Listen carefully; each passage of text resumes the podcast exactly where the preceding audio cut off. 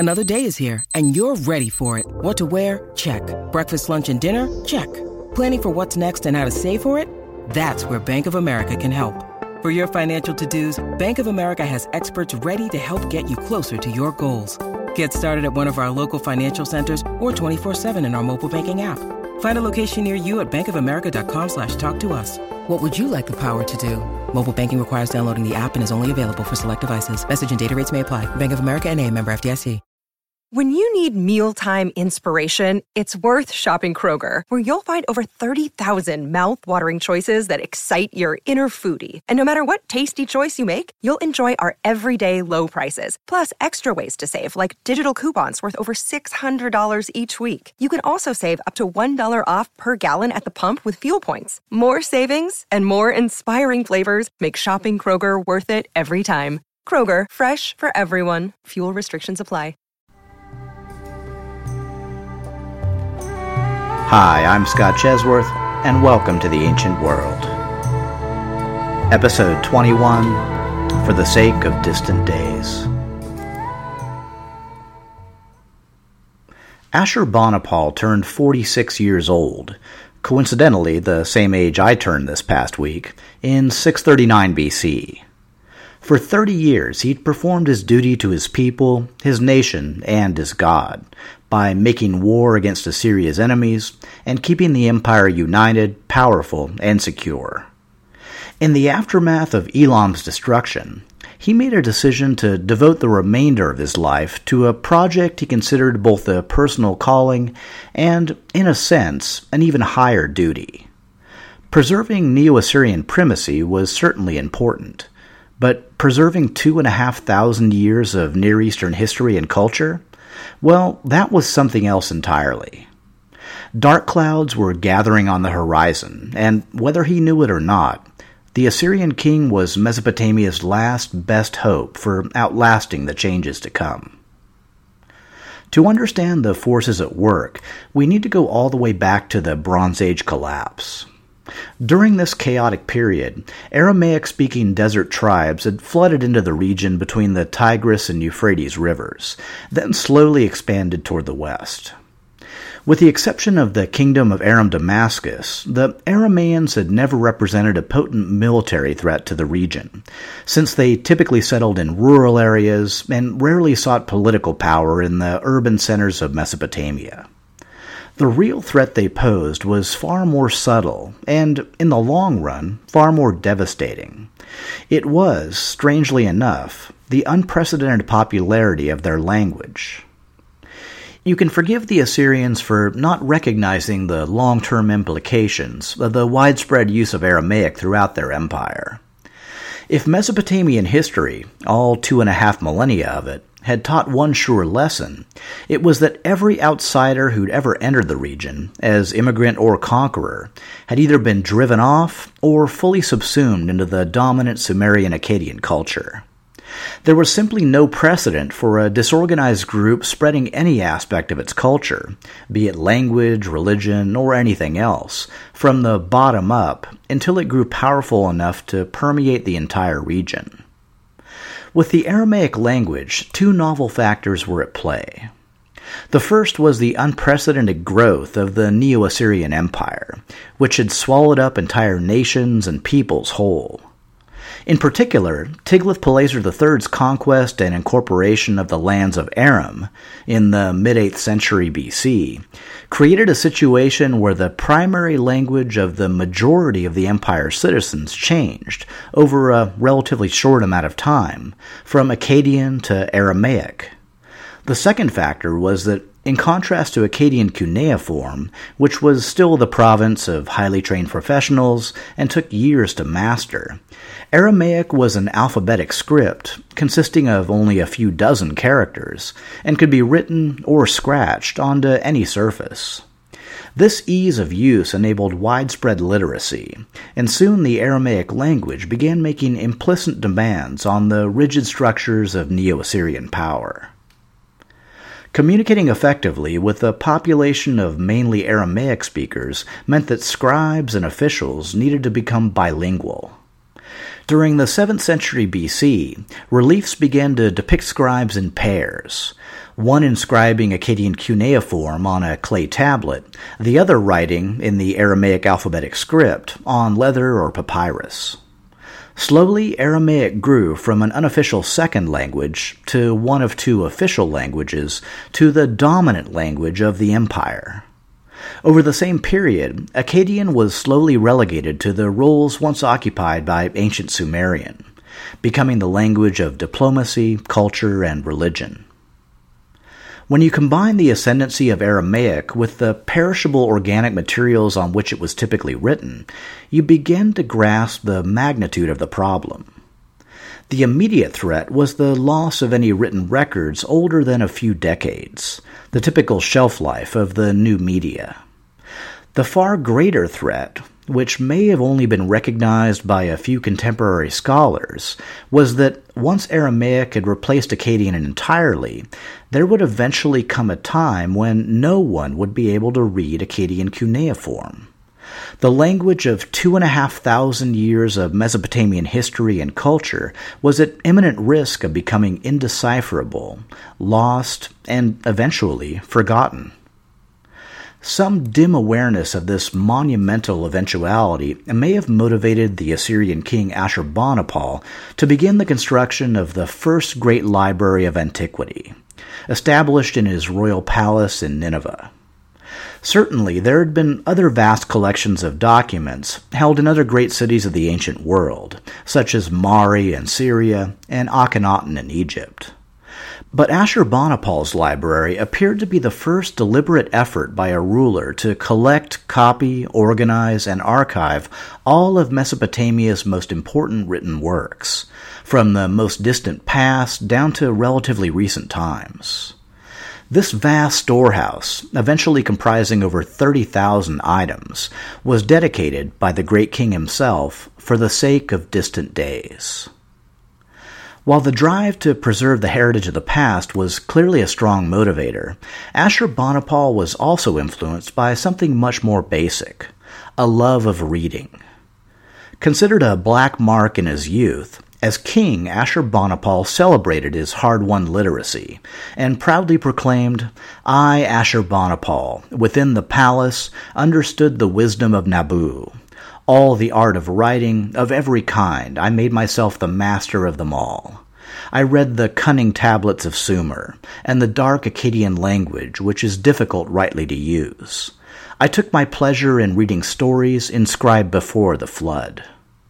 He also wrote, in his own words, "the best of the scribal art, such works as none of the kings who went before me had ever learnt, remedies from the top of the head to the toenails, non-canonical selections, clever teachings, whatever pertains to the medical mastery of Ninurta and Gula, I wrote on tablets, checked and collated, and deposited within my palace for perusing and reading."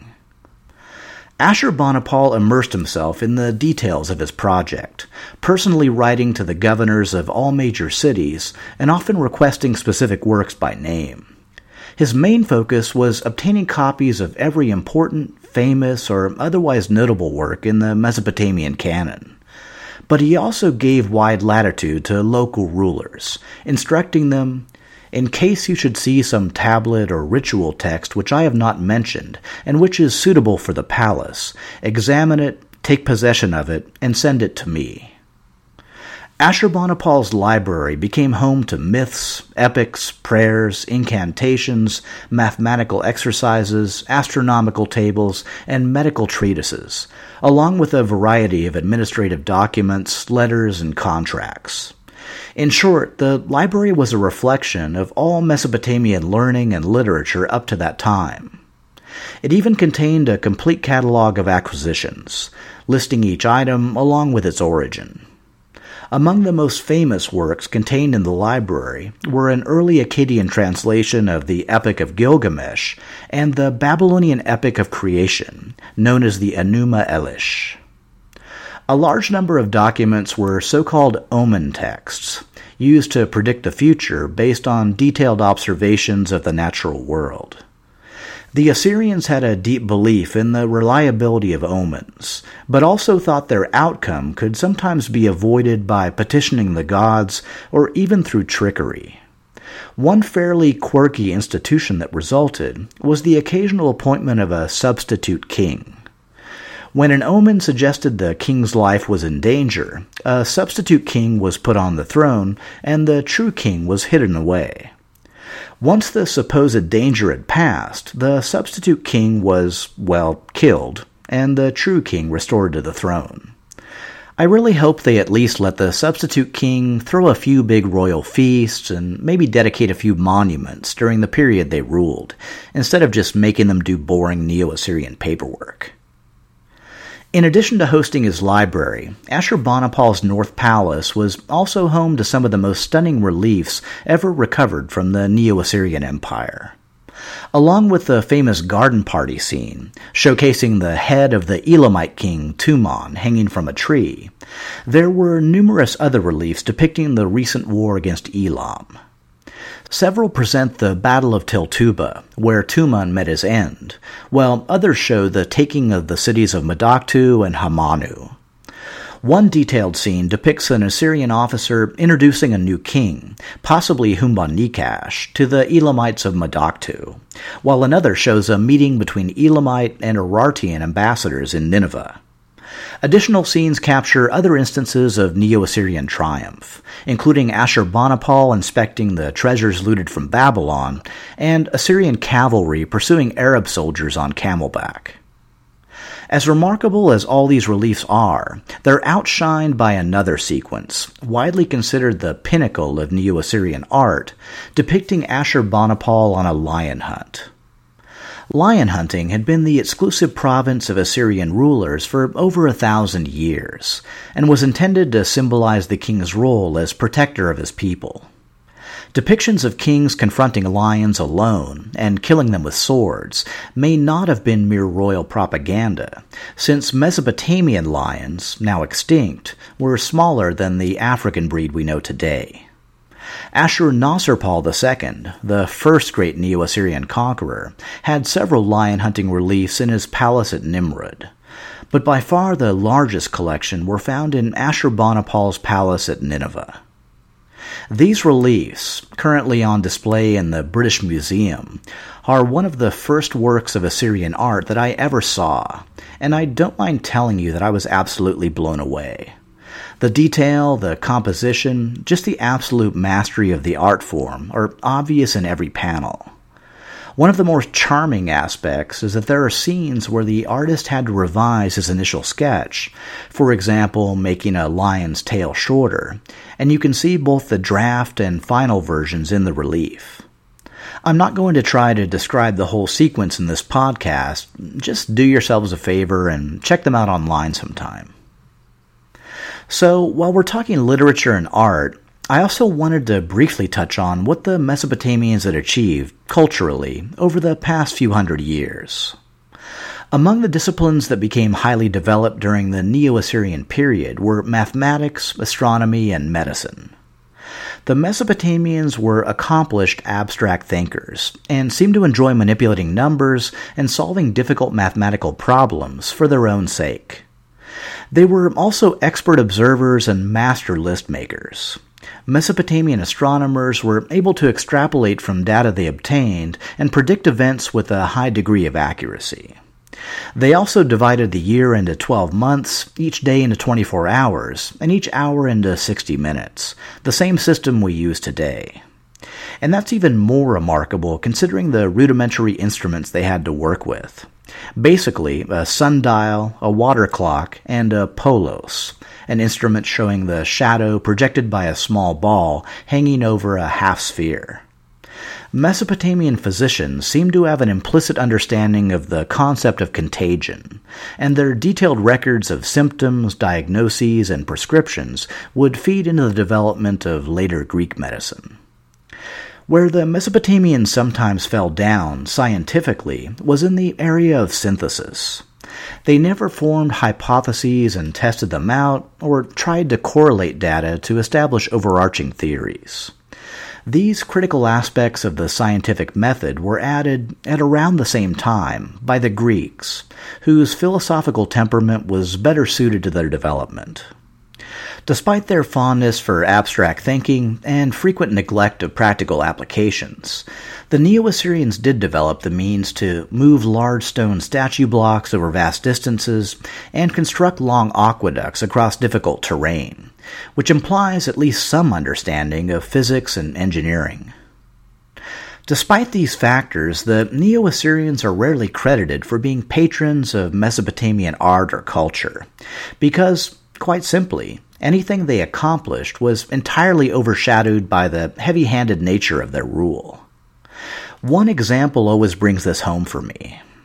We have extensive documentation on how the Assyrians punished rebellious cities.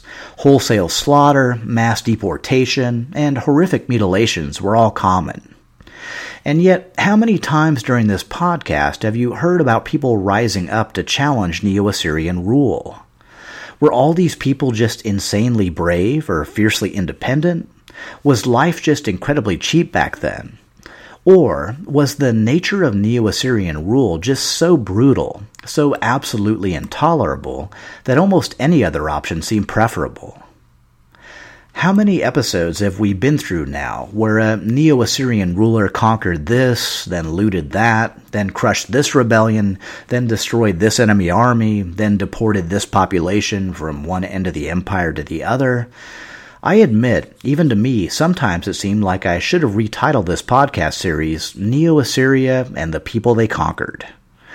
I was somewhat familiar with the Assyrians when I started work on this series, but what I really didn't have an appreciation for was the combination of how long they ruled, how many advanced societies they dominated, and how consistently brutal their tactics were. When it comes right down to it, the nature of Neo-Assyrian rule was perfectly summed up in the infamous credo of the Roman Emperor Caligula, "Oderint dum metuant," let them hate so long as they fear. Of course, the main question is, how long can an empire built on that foundation endure? Turns out the answer is about three hundred years. Just like the Bronze Age collapse, it started with radio silence. The last royal inscription left by Ashurbanipal is dated to six thirty-nine B C, the same year as his famous triumph. The last reference to him in an administrative document is dated to six thirty-one B C. We know almost nothing for certain about the eight years in between. For an enormous empire with a well-developed bureaucracy, this was not a good sign. What do we think was happening? Well, the evidence hints at peripheral territories pulling away, tribute being withheld, centralized power waning. The likely culprit was the empire's own structure. Ashurbanipal was growing old and weak, and, as we'll learn shortly, lacked capable sons to succeed him. The problem with concentrating all the power at the top is that the system only works when a ruler is, well, pretty extraordinary. For decades, Ashurbanipal had met, even exceeded, this high standard, but he would be the last Neo-Assyrian king to do so. By the end of Ashurbanipal's reign, things had already disintegrated enough that we're not even sure of the year he died, while some sources credit him with ruling, or at least co-ruling, the empire until six twenty-seven B C, it appears more likely that he passed away in six thirty-one B C. He left behind two momentous legacies: his enormous library of Mesopotamian learning and culture, and his enduring legend as both a wise ruler and fearsome warrior. What he took with him were the last underpinnings of Neo-Assyrian unity. Without his strength to hold the empire together, everything, everywhere, very quickly went to hell. It isn't until six sixteen B C that a detailed Babylonian chronicle picks up the historical threads. For the intervening years, we find ourselves in a curious position. Fragmentary portions of the Babylonian chronicle shed some light on this lost decade. We also have a detailed account of the period written by the Greek historian Herodotus, which sounds great, right? Unfortunately, even though his history of the period reads well, it's widely considered unreliable for a few reasons. One is that much of it is based on later Persian oral tradition. The other is that he was trying to fit Near Eastern history into a predetermined framework of successive great empires. He knew about Assyria and he knew about Persia, so in between them, he raised to imperial status what had been, in reality, a loosely organized group of tribes from the Zagros Mountains called the Medes.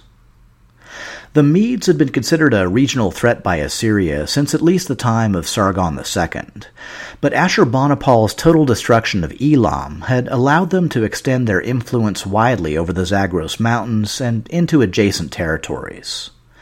After entering the region back in the early ninth century B C, the Medes had grown wealthy through domination of the Khorasan Road, the great trade route between Mesopotamia and the regions of central Iran and beyond. Under Sargon the Second, Assyria had seized this area, broken it up into provinces, built fortresses, and levied taxes on the vast flow of overland trade, mostly paid in horses. Other Median tribes had remained independent, and Sargon the Second recorded receiving tribute from twenty-two of their chiefs. Over the succeeding years, the Medes often served the Assyrians as mercenaries, and may have learned advanced military techniques from their masters. What Herodotus asserts, with far less certainty, is that the Medes had been unified as early as seven hundred B C under a ruler known as Deioces, a former Menaean provincial governor, who was eventually captured and exiled to Syria by Sargon the Second. His son, Phaortes, was then killed in battle by Ashurbanipal, and for the next decade the Medes came under domination of a Scythian king named Medius. The beginning of supposed Scythian rule over Media corresponds with the latter years of Ashurbanipal, and indeed, upon Ashurbanipal's death, the Scythians, along with the Sumerians, Medes, Persians, and other nomadic tribes, did come swarming en masse into Neo-Assyrian territories. Unfortunately, when they did, the empire was in no shape to put up a fight. Upon Ashurbanipal's death in six thirty-one B C, the kingship had fallen to his son, Ashur-Etil-Elani, or Ashur, Hero of the Gods. The flood of nomadic raiders apparently caught the new king on his heels, and the Assyrian army quickly assumed a defensive posture. While the old capital of Nimrud was sacked and burned by the Scythians, the superior defenses of Nineveh afforded better protection. Ashur-Etil-Elani decided to ride out the storm there, along with the bulk of Assyria's regular military. Unable to capture Nineveh, the nomads soon lost interest and continued onward toward the coast, where they sacked the Philistine city of Ashkelon. It was only when they turned southward, toward Egypt, that they encountered their first real resistance.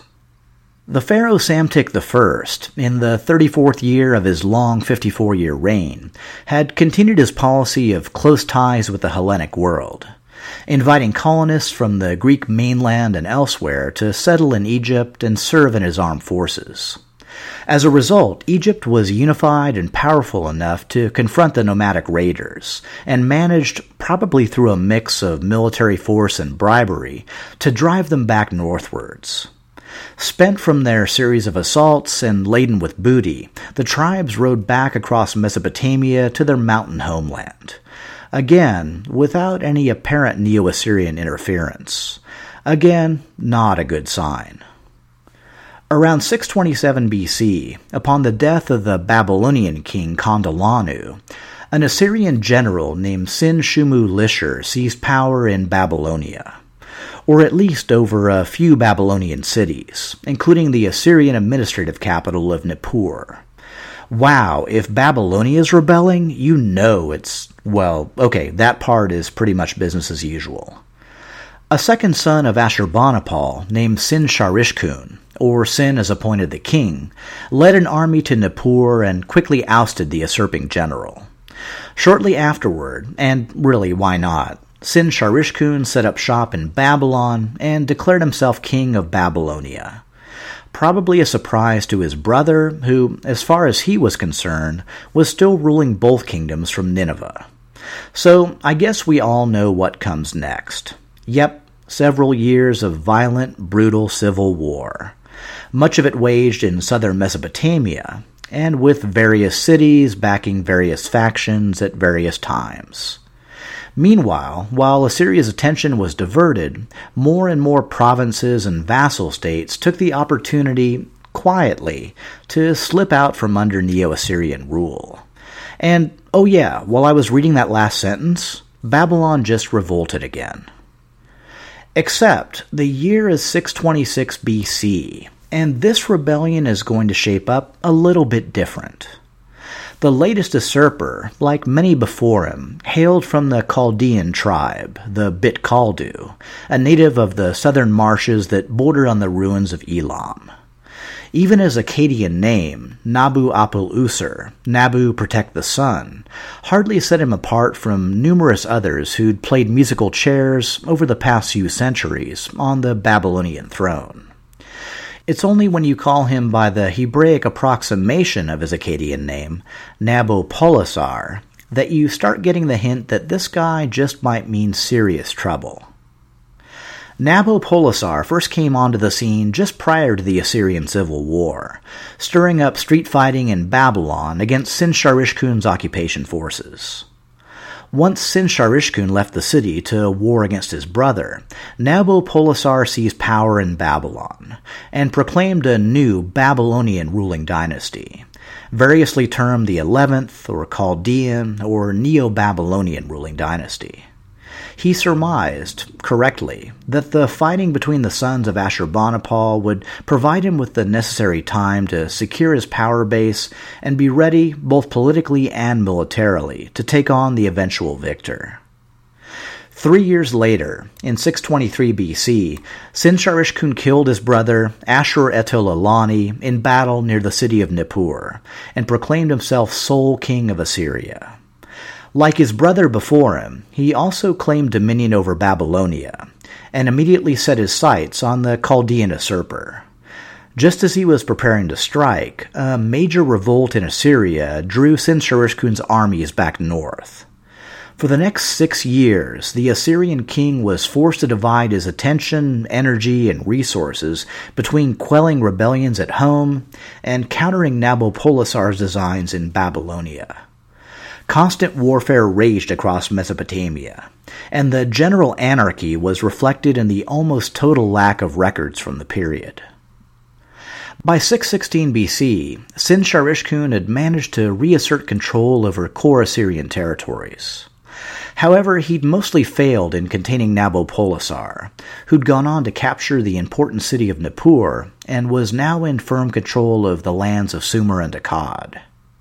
With his armies depleted from a decade of brutal warfare, Sin-Sharishkun had little hope of forcibly dislodging the Chaldean usurper. He may have planned for an extended stalemate, giving him time enough to rebuild the armies of Assur for yet another assault on the rebellious southern kingdom. Unfortunately, the Chaldean king also had plans of his own.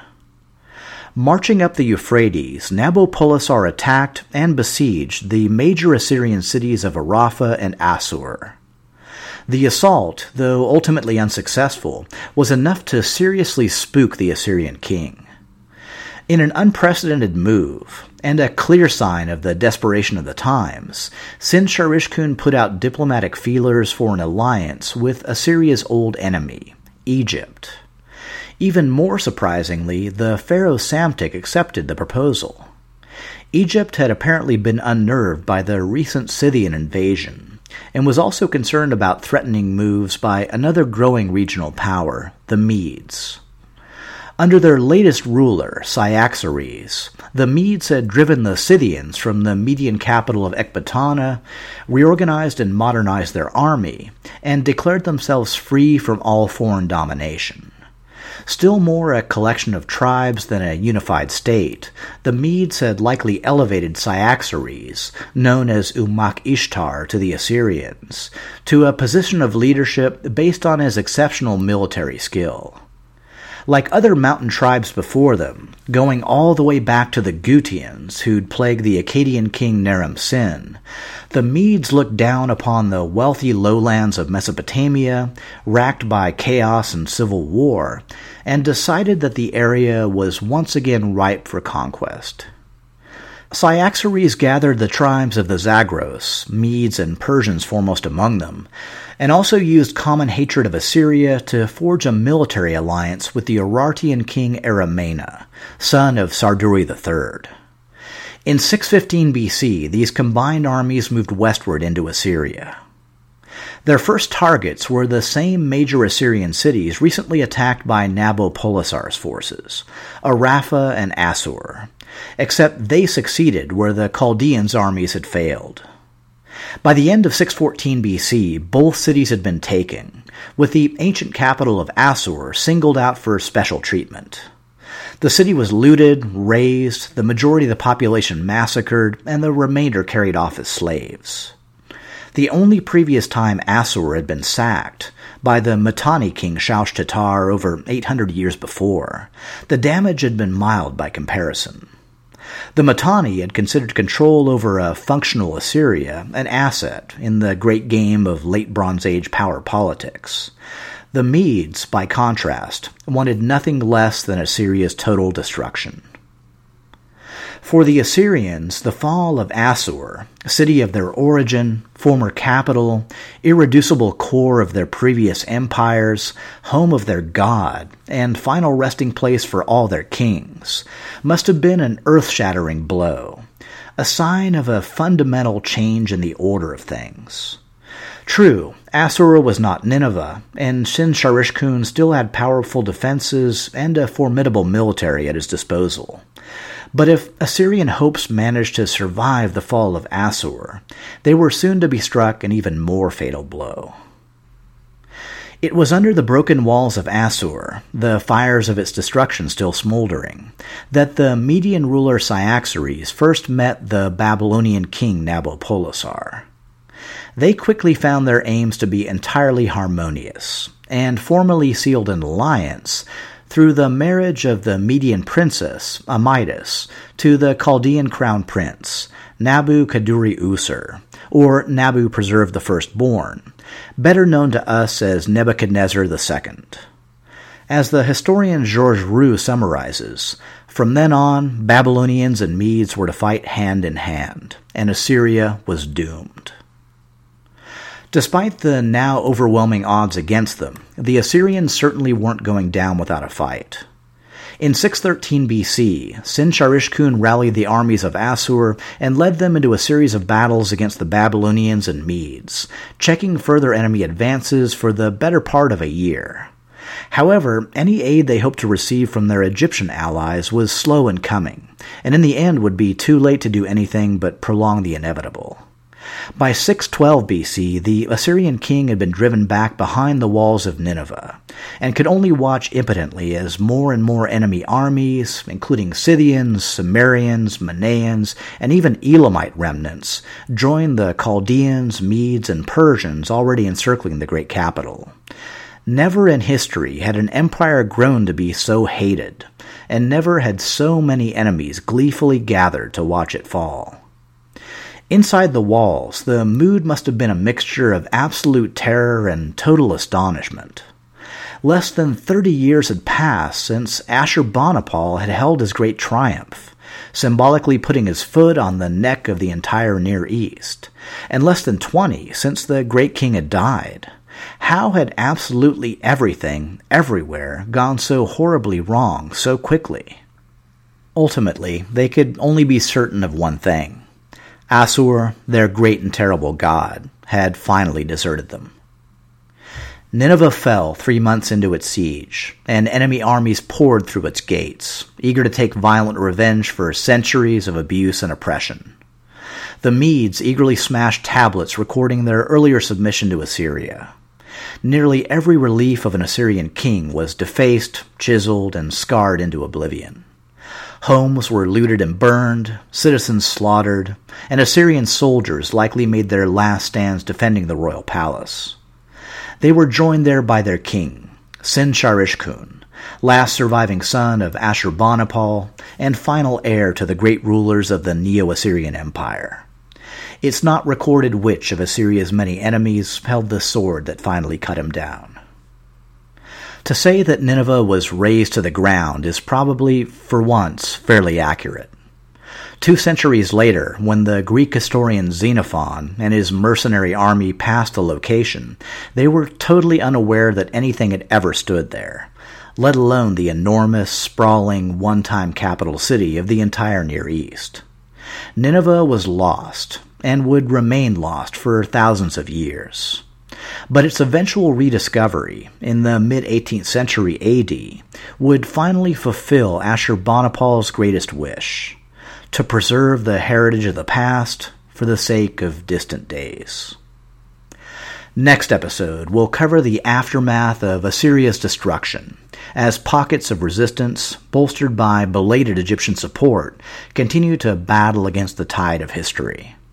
We'll watch the establishment of the Neo-Babylonian Empire, look at the fates of former Assyrian vassals, and eventually resume our discussion of the growing Western powers of Greece, Rome, and Carthage.